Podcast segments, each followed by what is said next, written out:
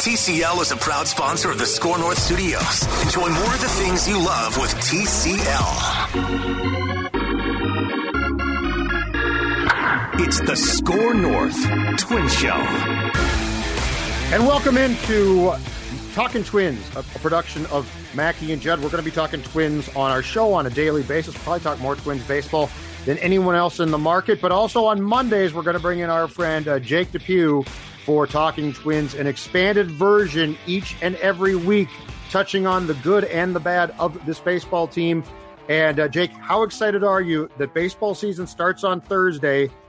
As of now, we're slated to play at 162, and the Twins have another chance to end their 18 game postseason losing streak.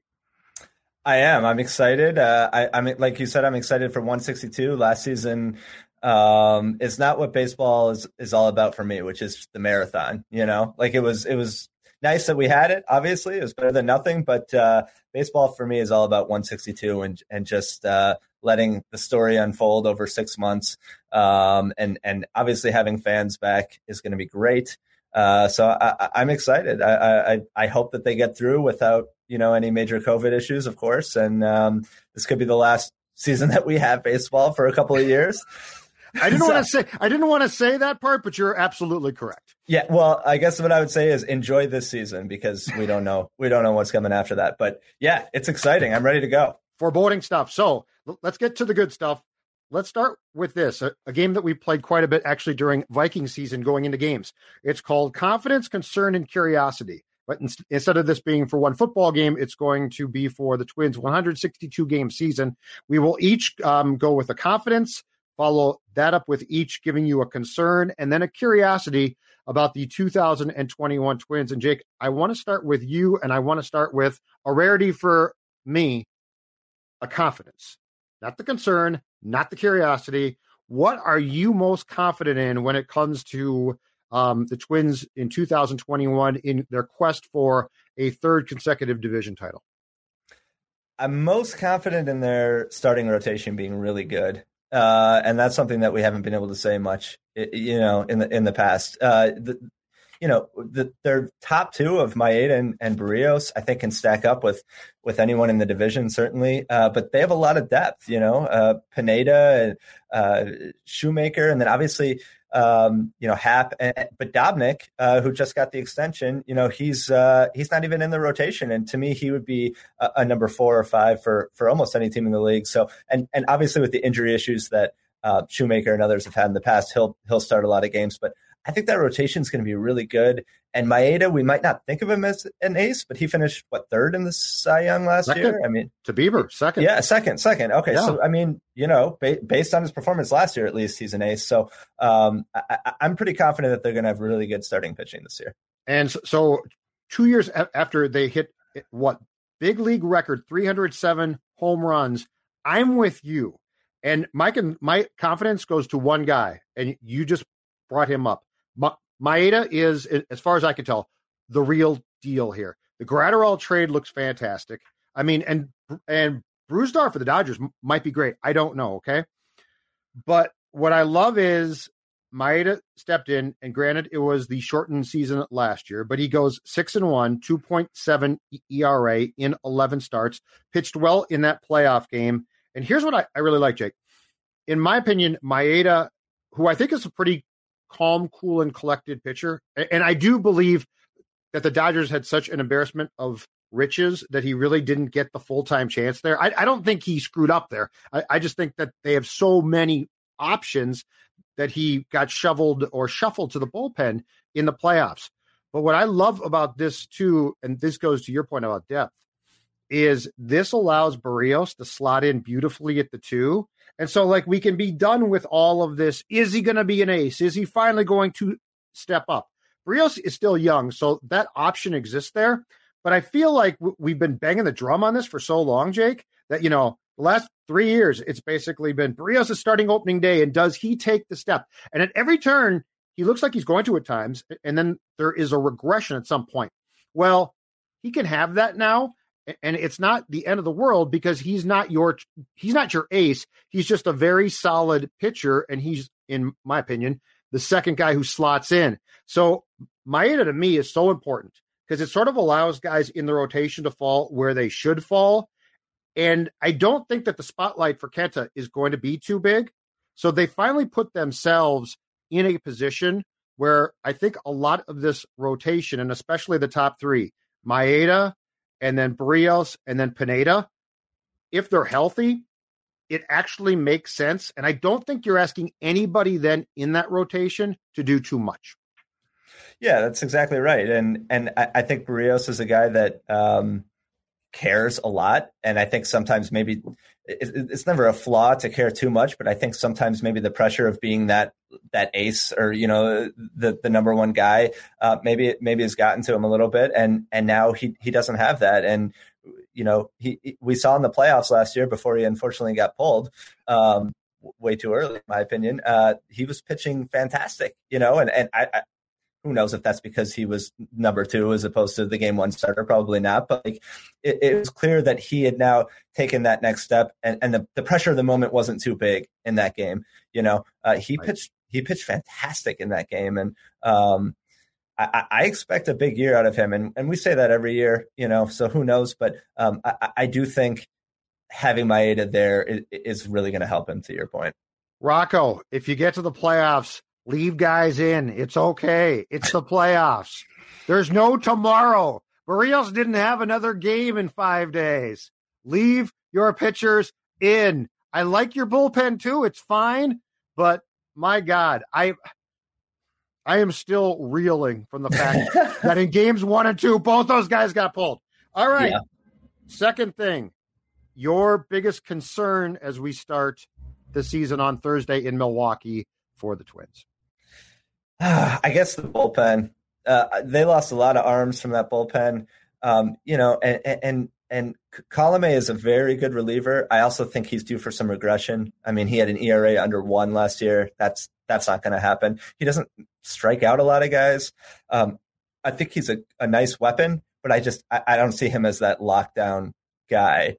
Um, and, and Hansel Robles, uh, you know, who knows what they're going to get out of him. Duffy's velo has been down in spring. Hopefully, that's just him kind of ramping up. But if his, he, I mean, he's one of the best relievers in the league, in my view. It has been the last couple of years, um, and they need him. They need him to be that guy. Whether it's it doesn't, you know, whether it's the seventh, eighth, or ninth, they need him to to be that lockdown guy the way he has been. Uh, so hopefully, you know his velo velo will will get amped back up. But um, you know there there's some guys at the back end where um, you know, they're, they're bringing in some non-roster guys. Uh, maybe they'll work out like Matt Wisler did last year, but I do think there's a lot of uncertainty. And you know, we as much as Trevor May sometimes, um, uh, you know, we, sometimes maybe uh, gave up some big home runs and things like that. He was a very good reliever uh, and got a big deal from the Mets. You know, it shows what what the league thought of him, and I think losing him is is is big. Um, and there's no guarantee that you know, I, I, don't understand why they didn't sign Matt Wisler. He, they could have gotten him for for pretty cheap.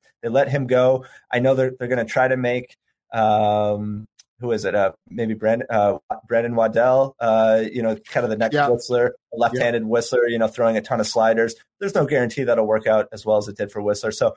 Mm-hmm. Um, I, I think there are a lot of question marks. It could. It's like it's like the bullpen every year, right? Like it could end up going well, uh, but but there are concerns that you know and taylor rogers is he going to be the 2020 taylor rogers or the 2019 taylor rogers that will make a big difference. So best guess right now end of the season who leads this team in saves? Because as much as the twins say we don't have a clo- i saw the quotes again today we don't have a closer we don't have a closer. Well somebody's going to have to close at times. Who, who do you think is going to end up with the uh, saves lead for this club I mean, it's a three-way race, I would guess, between Colome, Rogers, and uh, and Duffy. But if I have to pick one, I'll say I'll say Rogers. Um, because okay. I, I do think, back, you think? I, I, think so because uh, his velo wasn't down last year. I, he was getting hit harder for sure, and his location was not where it was. Um, but I, do think he did get a little bit of bad luck as well. Um, and it, it's hard to judge guys on a 60 game season like that. So I, I, I think he bounces back. I, I, I think he'll end up being the top guy. That's exactly right, though. Too that that's the one thing that, as much as we all tried to justify that, and hey, look, it's great that they played World Series, the playoffs.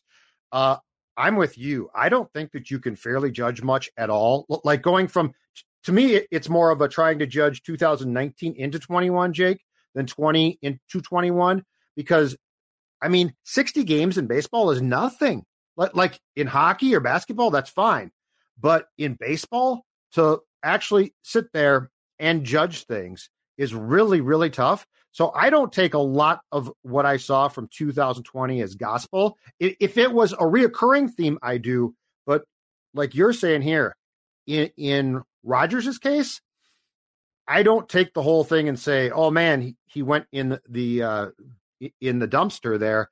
I'm very curious to see how, how he responds, and I think he might be fine. And something else too with him, he's a really cerebral dude. Like he's mm-hmm. a thinker. He is a big time thinker. And I think those guys at some point in time last year were bothered because the thing was just so odd, right? Like the whole and, year was odd.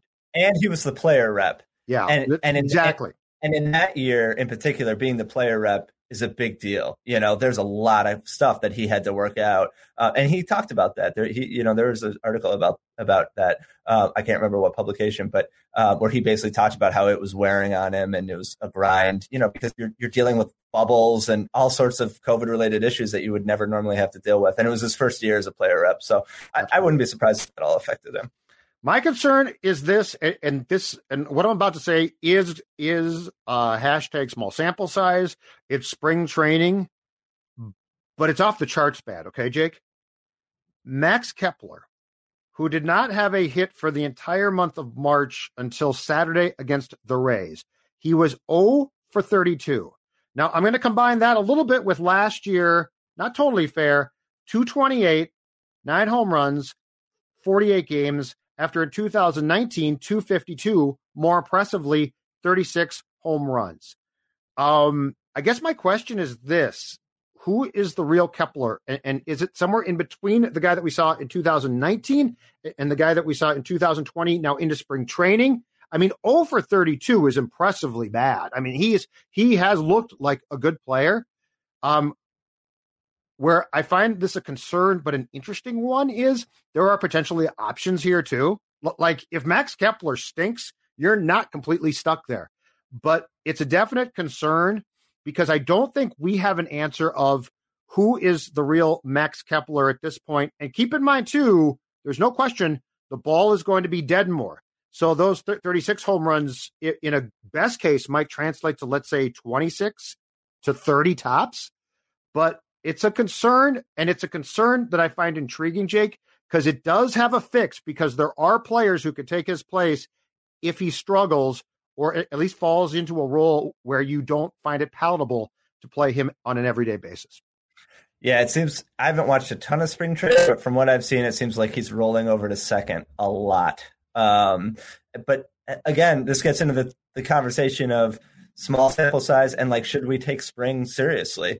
Um, and and you know we should bring come come back to that when we get to Alex Kirilloff because I definitely want to talk about that. But um, yeah, I mean, I mean with Kepler, like he's had one amazing year in 2019 when uh, almost everybody in that lineup had a career year or what seems like is going to be a career year when it's all said and done. Uh, and other than that, he's been a solid but you know not spectacular starter. You know with a, a, a, a you know an, an OPS around you know, in the 750 to 800 range, um, which for a corner outfielder is okay, but not not great. And you know, the the ceiling is so high for him, uh, but he's entering his age what 27, 28 season now. Mm-hmm. Um, so it's time. You know, he he needs to he needs to show uh, that that he's the player that the Twins thought he was when they signed him to that extension. I mean, it was a team friendly extension, but still, I mean, they committed to him for a lot of years. Um, and and yeah, it's a concern. I, I just the whole spring training thing, like you can the thing with spring training stats is you can use it to fit any narrative you want. Like you can say, oh, he's a veteran player, he's just working on things, it doesn't matter. Or you can say, uh, you know, he had a bad spring, so we're gonna, for example, send him down, uh, like Alex Kirilloff. So like I, I, don't I don't personally think you should put that much weight into spring training, but I will say oh for 32 or whatever um, it was, like yes. that that is uh, that's pushing it. That's, that's, impre- that's impressively bad. Yeah, yeah, but let, let let's give let's give him let's give him a month or two uh, uh, before we start panicking about Kepler. Curiosity. What's your greatest curiosity about these twins? I guess my greatest curiosity, I guess I, will combine this with excitement, but my greatest curiosity is just how great is Andrelt, Andrelton Simmons because I love watching him, but I, I've watched him so rarely because he plays on the West Coast and he plays for a team that's not competitive. But whenever I watch him, I'm just like, oh my God, his defense is so spectacular. Like it's another level.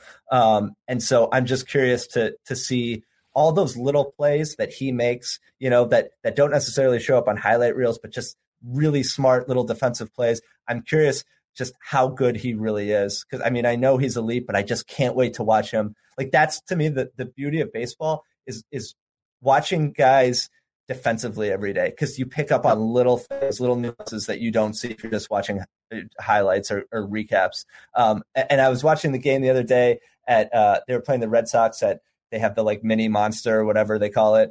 Um, and uh, it was that it was that home run that Dobnak gave up, gave up, and the ball it was like a moonshot, right? And sit, so Arraez is just standing there watching it. All the infielders are standing there watching it. Simmons is sprinting out into the outfield to try to field a potential carom off the monster. And I just thought, like, man, that is something that so few infielders would have the the wherewithal to do. You know, like he's trying to make a play on that ball from the infield, and those are the little things that Simmons does that makes him so elite. And I can't wait to watch that every day. Do you do you think that what finally drove them to, to this? And by the way, if he can play on a daily basis, it's going to be fantastic. You're absolutely right. Do you think what finally drove them to this was, was Polanco's misplay against the Astros in the playoff game. I mean, two years ago, these guys had Sano and Polanco on the left side of the infield and were asked continually about defense and basically said, ah, oh, no, no, don't worry about it. It's going to be fine. It's going to be fine. If they're healthy now, and I love this, the left side of your infield, Donaldson and Simmons, who are going to be, you know, vacuum cleaners, absolute vacuum cleaners. And I just wonder what got the Twins finally to the point of saying, you know what? That defense is pretty damn important as opposed to the, in my opinion, laissez faire attitude that they really took two years ago to, oh, it's a mistake, it's a mistake. I mean, I think the Polanco play was a, a culmination of a couple of years of pretty mediocre defense at short. You know, I mean, he's he's a great hitter. Uh, he's he was the team MVP in my opinion in 2019. Um, just had an amazing year. Started in the All Star game at shortstop, but yeah, I mean he was subpar. I think defensively. Um, and you know, would they still have made the move even if he had made that throw cleanly? I think they probably would have. You know, if you have a chance to get a guy like Simmons uh, and move Polanco over to second, where he should be above average instead of below average, you do it. But um, yeah, I mean that it, it summed up sort of like you said, they're kind of maybe laissez faire attitudes about about defense, and uh, that was just a, a, brutal play, and obviously it, it cost them the game to a large extent. But the, the, the, thing with that left side, Simmons has had injury issues. Oh and, yeah, and, and I, guess another curiosity that I have is just how many games is Donaldson actually going to be able to play? Uh, I think it's a major question mark going into 2021. Absolutely. Okay, so here's mine, and it, it goes to uh, a player that you brought up earlier in talking Twins. Alex Kirilloff. And my curiosity is how long do they keep up the charade of rotation in left field? Because nobody won that job. When you tell me that your options are Rooker, who had a good spring, and I like him, okay? And if he won the job fair and square, opening day, left fielder, and he's going to play there for, you know, a month or two months or something, I say, okay, cool. But the reality is, Rooker Garlick is still there, right? They've talked about Cave. They've talked about Arraez. In other words, it is a rotation. And in Rocco speak, un- unless he knows and just is not telling, which is possible, we are going to see a rotation of players. So my curiosity is, how long are you going to leave Kirilloff down? And the other problem here, the problem is this, Jake. So Kirilloff didn't play a game last year until he got in for game two of the playoffs because there was no minor league season. The Saints AAA season now doesn't start till May 4th. And so he's going to stay back and I guess work in simulated games and things, but those aren't real games. So since nobody officially won this job and you're going to have this massive audition rotation in left field, my curiosity is how long are we going to do this until you plug in the guy that you clearly want to play left? Is it going to be a month? Is it going to be two? Are you going to allow him to get at bats in St. Paul? Uh, because I'm just I'm not buying this whole thing about we got all these options and left. It's like a quarterback in football. If you got options, you don't have a starter. I think it'll. I think they'll wait until however many days it is until they can call him up, where they get an extra year of control. Uh, maybe they'll hold him down a few more days just to to for the PR. Um, but I don't know. Other, I know other people disagree with me. I think that was service time manipulation. I think it's. I think it checks off all the boxes. You know, you've got a top prospect uh, who you envision being a part of your franchise for a long time. Uh, he's he's major league ready or, or just about major league ready. He's already played in a playoff game in this case. Yep. Um, uh, uh I, am sorry, but I don't buy a, you know I, a four for what was it four for 33 spring or whatever. Like, that's a tiny sample size. Uh, he's ready, um, and there's precedent. There's precedent with this front office, as there is with basically every front office. They did this to Buxton in 2018. Mm-hmm. They didn't call him up in September uh, so they could get an extra year of control. They said he wasn't healthy, but he had been playing every day at AAA for like three weeks prior to September 1st. Buxton was pissed about that, and I don't blame him at all. I would be pissed too. Mm-hmm. Um, so, so we know that this front office is willing to manipulate service time, uh, even though they deny it. You know, um, it, it, seems clear to me and to a lot of people that that's what that was with Buxton. I think that's the same situation with Kirilloff. Again, people disagree with me, that's fine. But I think we'll see him before the Saints ever play an official game on, you know, in early May. The problem it was Kirilloff didn't make it tough. Like, yeah, but hit 250, buddy. Hit 250, hit 260. Make it tough because it becomes so. But I, hell, the Cubs sent that kid down who had an unbelievable spring, and everybody agreed that he he was one of their best players. And it's the second time, along with Kris Bryant, that they've taken a player who had a, just a fine spring and said, Yeah, but have you seen his fielding or have you seen this or that? And the, the guy that got fired by the M's, uh, the president came out and basically admitted that. The one thing I will say is Falvey's not a dumb guy. They have to know that, that in the CBA that's going to be negotiated this winter, and my guess is to your point from before, we're not playing baseball next spring because of the fact that there's going to be a, a lockout or strike, they have to know that's going to be stripped out. Now, Kirilloff, they could try and grandfather guys into the rule. I don't right. know. But there is no way on God's green earth that the next time that we play baseball after 2021, Jake, that that rule is going to be alive because it's stupid. And I don't know how did the players allow that? Like the players should have put their foot down and said, no, it's got to be a year. It's got to, I mean, if you send a guy down, there have to be repercussions that actually hurt the team. And I think this is like a 15 day rule. It's absolutely stupid, in my opinion. Yeah, but we don't, you're right it's going to be different but we don't know how it's going to be different i don't think they know how it's going to be different and they and and they don't know whether like you said it'll be he'll be grandfathered in um and so i, I think maybe from their viewpoint, they're saying, well, we'll do this and hope that with the new CBA, they still get that extra year. I mean, do you think it was service time manipulation? I think it was a little bit of both. I, I, I mean, he was so he was so bad that I that it's hard to dump on them for doing it. But that being said, if service time was not an issue, he stays. So yes, I do. Um, the pro- the problem is what the Cubs did is egregious because what the Cubs did was they sent a player down who clearly was functioning very well and is prepared to play and showed it in spring training. Um, so I, I believe this. I believe one reason why there is not going to be a normal opening day in 2022 is because of stunts like this. And the Buxton thing was brutal. Like the Buxton thing right. was bad because Byron Buxton is it was a key to your team at that time can't stay healthy. Finally, did played in Rochester for what about a month before that, and they just said go home. So that one, but but I mean that's that's why we are in for a collision of some sort, and we should be.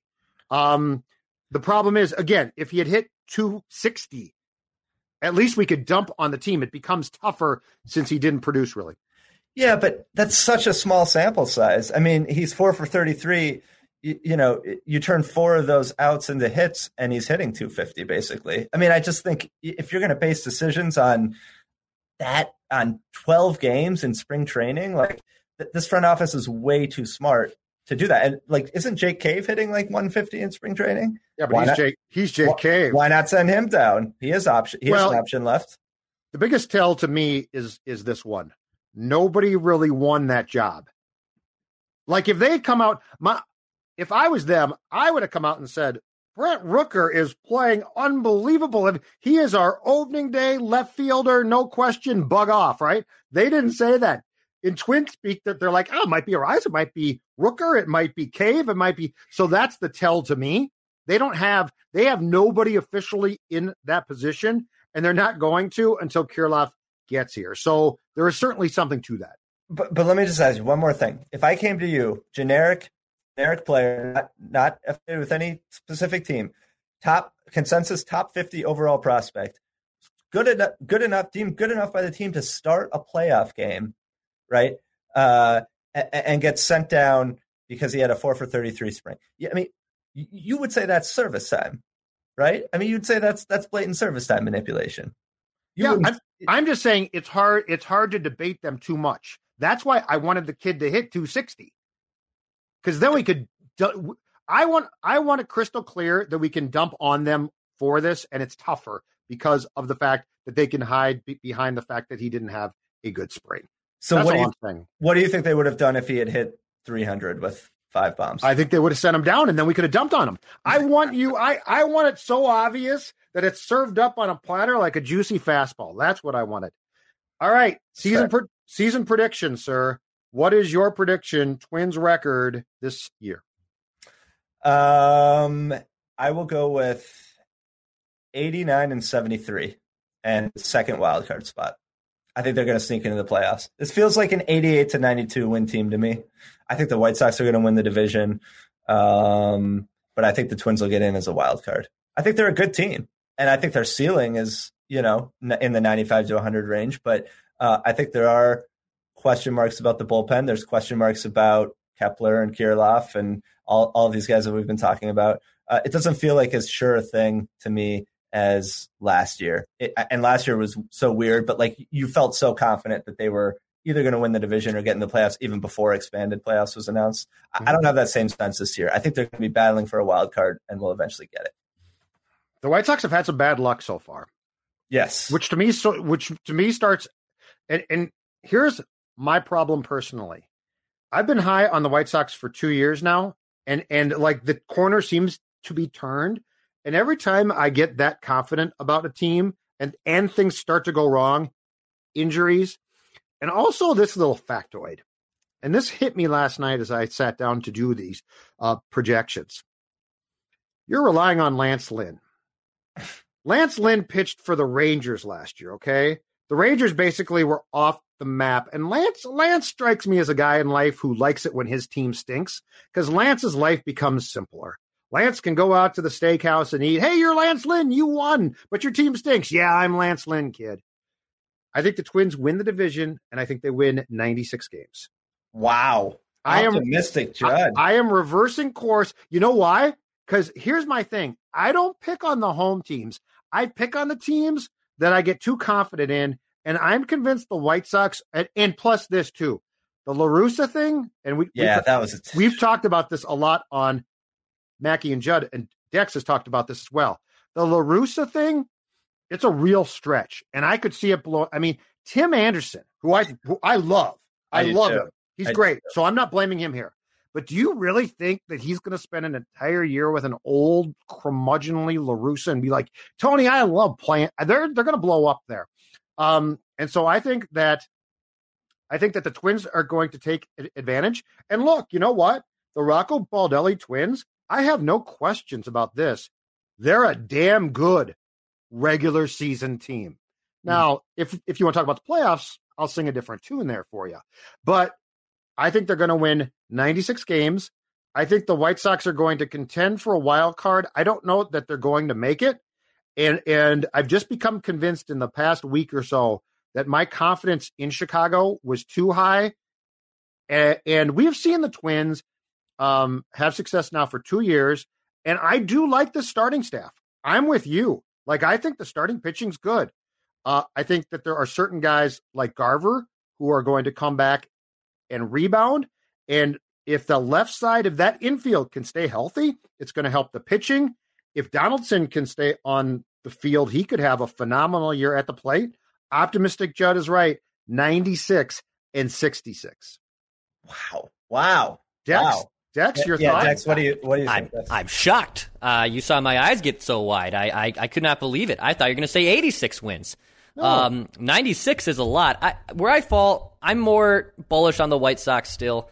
Um, even with them losing Jimenez, I still think their lineup is better than the Twins, even without Eloy. I think it's a damn good lineup. I think where they'll push over the Twins is if guys like Dylan Cease and Michael Kopech come in and they're lights out and they hit their projected ceilings as prospects. Because those two dudes obviously have a ceiling that we haven't seen yet. And if they become basically, because right now, I mean, they're competing as your fourth and fifth guys in, in that rotation. But if they elevate their game, I mean, now Dallas Keuchel turns into a three or four, and you have someone like Kopech or Cease who has finally morphed into who they are. That, that that's still a big if for them. I kind of have the Twins at about 90 wins, White Sox at 91. I think it's going to be a, a one or two game difference in who wins that division. I'm leaning on White Sox still, but I, I think those two pitchers, because if those horses get going, then the, I think the White Sox will run away with it. I, I like- I, I don't disagree. I like that, but that's lots of ifs. And Mhm. again, I'm going to go back to the LaRussa thing, I think was a mistake. Oh, If- that was a if- huge mistake. If this was Hinch, if this was Hinch, I would pick the White Sox, I think. The- I mean, the White Sox epitomized the like young, Yeah. fun, you know, aggressive, like flip the bat, like that mentality that's kind of taking over baseball, which is awesome. And that I, I'm so I love that. They epitomize that more than almost any team in the league, other than maybe the Padres. Why would you sign Tony La Russa, Why who's as old school as it gets? Their, their owner still loves him. Yeah, He's still he he is trying to make up for firing Tony in what, 87 or something? Seriously, that's why. Nobody with that franchise, aside from the guy who owns it, wanted this. And I think it's a massive mistake. Uh, Tony also is not changing. Like he's not. I you're not going to see. Uh, I've you know had to come to Jesus with the analytics department. Tony, he's going to be himself, and I think it's going to blow up. And I think I really believe that that's going to cost them games. Um, and that's not even getting to the point where I really think he- he's going to have a, a difficult time identifying with his players. His players, Jake, you're exactly right, are really seem to be like a fun bunch of guys that get it. Um, and I do, I do think this. I think the regular season Twins with Rocco have proven to be a very set, a steady club yeah. a very steady club. And in baseball, over 162 again, not 60, I think that becomes incredibly important to have that. Now, playoff wise, I have no idea. But through through the regular season, I think the Twins are in pretty good shape, provided, of course, guys don't start to fall left and right. That includes your third baseman, your shortstop, center fielder. It has a very uh, 2012. I think it was 2012. Red Sox hired Bobby Valentine and lost like 90 plus games. It, it, it feels like it could go in that direction where the entire clubhouse turns on the manager. So it's a Uh, concern. All right. Next up, team most valuable player for the Minnesota Twins. Um, I'm gonna have. To, I'm gonna be optimistic. I'll I'll take a, a cue from optimistic Judd and say Byron Buxton because I I mean it, you know if he plays 130 games, he's basically a lock to be team MVP because when he plays, he's one of the best players in the game. So um, I'll say that you know he doesn't get unlucky uh, with you know getting hit in the head or getting hit, you know fouling a ball off his foot um, and, and manages to to play a, a full season or, or most of the season and and produces at a, an incredibly high level. Right, he's right in the middle of his prime right now. You know, so so I'll say I'll say Buxton. All right. I'm going to say if I'm going to go with 96 wins, then things are going to have to go incredibly right. And if things go incredibly right, Buxton's a good choice. I'm going with JD. So if the if the Twins are going to get to 96 wins, the calf problem can't be I missed 30 games here, I missed 15 games here, and now I'm out for 25 games. With the Braves in 2019, he played in 155 games. Donaldson had a slugging percentage of 521, 37 home runs, 94 runs driven in. So let's say the ball is deadened somewhat now. Okay, he hits 30 or he hits 27. Uh, the point being, though, he stays healthy. He plays fantastic defense. And, and Donaldson was signed to be that guy. So if I'm going to go with this team is going to reach its peak and win the division, Donaldson is going to have to re- consistently not only stay on the field, but be healthy, play a lot, and play well. So going down the optimistic Judd path, I'm going Donaldson team MVP. Declan, who would your choice be for the Twins MVP? Yeah, I'm I'm also with you. I go JD. Um, I think I know he's still up there in age, and the calf problems are concerning. But When he is playing healthy every day, and he's been there and done that before, his swagger I think too is also very important, and the way he carries himself for a, for a team that's usually been mostly pretty quiet and I think that's what's so interesting to me is like Rocco and, and this philosophy of like we don't let anything leave the room. We talk in circles. We don't ever give you the answer you want. And Justin or uh, Justin, Josh Donaldson is basically like, yeah, I bleep and suck today. Like I, I love that he just he's very candid.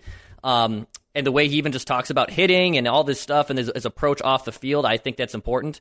But when he is healthy, I mean, he's been arguably a top five player in baseball. Just yes, those calf problems are concerning, but I think at the end of the day, he makes the biggest difference in the terms of winning an MVP. Best pitcher, Jake Depue, you start. I'm gonna have to go Maeda. Uh, what I saw last year was unbelievably impressive. He's finally got uh, you know a firm rotation spot. He never had that in LA. He was always sort of kind of a tweener. Um, I, I, I, think he's figured some things out. I think he's comfortable in Minnesota. Um, and I, I know it was a small sample size last year, but man, he looks so good. And I just to me, there's not a better pitcher on the staff, so I'll, I'll, I'll go Maeda. Jax? I'll go out a little bit out of left field here, um, and I'm going to say that I, I kind of like. I, I, I was digging what Jake was saying about Taylor Rogers, and I think Taylor Rogers really bounces back and becomes that fireman he was in 2019. Yeah, last year he just there was unlucky situations.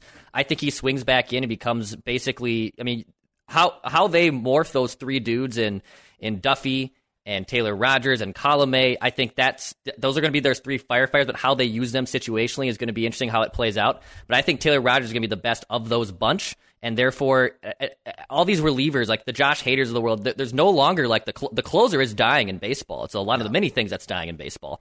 But it is going away and and I think that Taylor the game, the game is the dying game too, is dying. we, we won't talk about but that we will no saves no saves. Uh, but but uh, but I think what the way they're going to use Rogers is going to be in extreme high leverage situations and maybe in areas too where he he maybe starts with a runner on first or second or or, or with one out an inning and he might still come back out there for the seventh or eighth. So I'm going to go with Taylor Rogers I so badly, so badly for like the third consecutive year want to say Jose Berrios. Like it, it's on the tip of my tongue because for how long? Because I mean, when that guy is on, he has lights out. He's unbelievable. He looks, he's so good. And then you always go through what that spurt in September. Is that right? Like uh, is it August? August, yeah, August, I think. August first hits, and it's like, what happened? Uh, Jake's right. Maeda.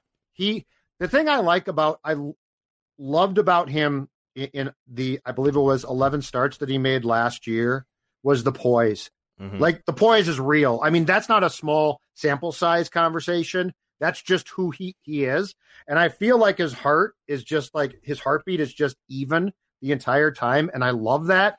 Um with Berrios, things get to him with Maeda, they don't seem to, and I don't think that that's going to change if he makes 11 starts or 25 starts or something. So anyway, uh, I think Jake's right, and I do think that if Maeda can pitch over the course of a full season like he did last year, it helps Berrios a lot, which is a great thing. So I'm with you, Jake. Kenta Maeda. All right, last thing, breakout player, Jake Depue. Well, I hope it's Alex Kirilloff. I hope he gets the chance. I think he will uh, in late April. Um, so I, am going to go Kirilloff because I think he's he's the real deal, man. I, that, he, that swing is looks really good. Uh, I know, like you can't get a smaller sample size than one game, but like that playoff game, like that was impressive to me because he didn't seem flustered in the least. Like he got a hit, he he hit another ball hard, he made a diving catch. Um, he it seems like he's a guy that just eats, sleeps, and breathes baseball. Uh, he's he's super talented. He's rising up the prospect rankings. I, I just think he's going to have a big year once he finally proves to uh, the organization that he has what it takes to crack crack the major league roster. He'll be great in St. Paul. Declan. Yeah, Kirilloff's a good one. I'm actually going to go with Brent Rooker. I think the bat's ready to play here, and I'm curious how much he plays, just because uh, we don't really know when he's going to be able to start. Is he starting all, every day in left field? Do they want other people rotating in? That was like I know, and I'm not trying to say this point that it would have been better off without Nelson Cruz. But if you don't have Nelson Cruz, it does give you more options at the DH position and at a corner spot. That being said, what Nelson Cruz brings to the team obviously is more than being able to platoon guys on first or DH or left field, but it does make things harder to get guys like Rooker and Kirilloff the time. But I think that bat is legit. He's ready. He can't go down to the minors and really learn anything else at this point. I think that bat's ready to go and he's going to hit a lot of bombas. Play some first base, possibly? Maybe. For, Maybe. For the current guy? I wouldn't mind it. Sano is a big to me. That's a big one. I have no clue. I have no clue what to expect there. And uh, at some point in time, I got to think that it's going to start to show with if the strikeouts continue at the momentous rate that they're going at right now, that these guys are going to like just show us how they feel by playing time. Uh, I'm going to throw you guys a curveball.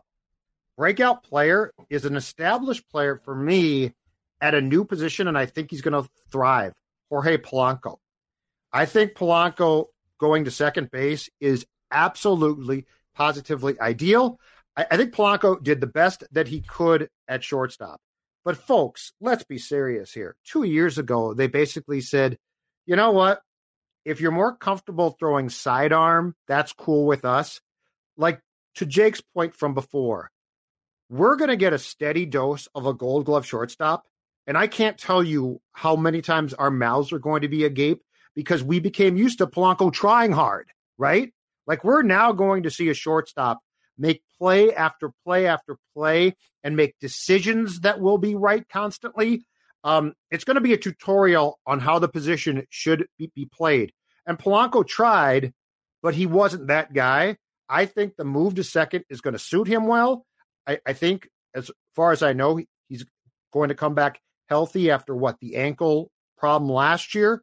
I think Polanco is going to break out compared to last year based on on health and comfort. I like that choice. And you know what I love about Polanco? Even last year when he was had the ankle issue, he's one of the few guys in that lineup that you can pencil in every single day. He never complains. Like he's just he's low maintenance. And that's why I thought he was a team MVP in 2019. He played like 155 games or something. Um, he just plays every day and he plays hard and he and he's got the bat, and now that he's like you said at a at a position that suits him more, I think that's a really good choice. I could see him having a big year. Thank you, sir. Great stuff. Talking Twins. We'll, we will do this on a daily basis on Mackey and Judd, which obviously you can find at all of the good places you find podcasts. And uh, Jake Depue and I and Declan will do Talking Twins, an extended version once a week on Mondays. We'll talk to you soon.